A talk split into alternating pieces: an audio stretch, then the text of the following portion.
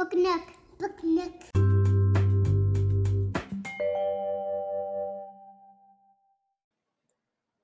Hi, this is Leanna, and today we're reading Where Happiness Lives.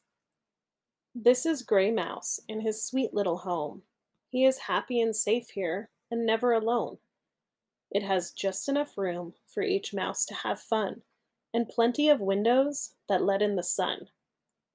There's a garden outside with a shady oak tree. I'm lucky, says Mouse. This home's perfect for me. But one day, out walking, Mouse spots a large door. It belongs to a house that is hard to ignore. There's oodles of space and a balcony, too. The owner, a white mouse, looks out at the view. Good morning, calls Gray Mouse. I live down the street in a sweet little home that seemed fine till today. But your home's much bigger. I wish mine was grand.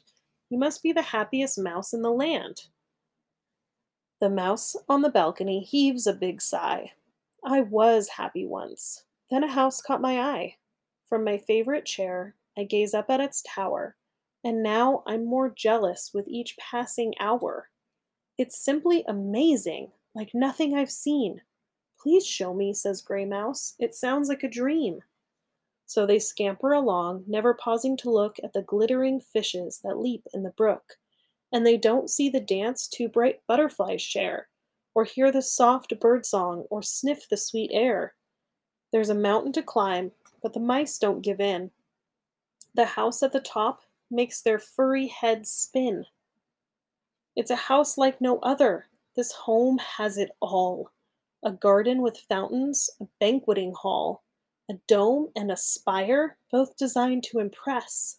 The brown mouse who greets them has jewels on her dress.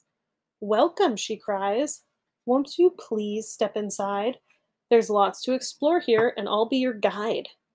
She serves them fine pastries on plates made of gold, then leads them through hallways past treasures untold. The game room, the parlor, my room for guitars, and this is the dome where I gaze at the stars.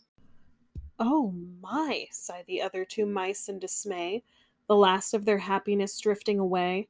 We once were contented, but now we feel poor. The happiest mouse is the mouse who has more. The brown mouse says nothing, but points to a stand where a telescope rests, looking over the land. And there, through its lens, is a sweet little home. It doesn't have fountains, a spire, or a dome. It doesn't have treasures, there isn't the space but each little mouse has a smile on its face.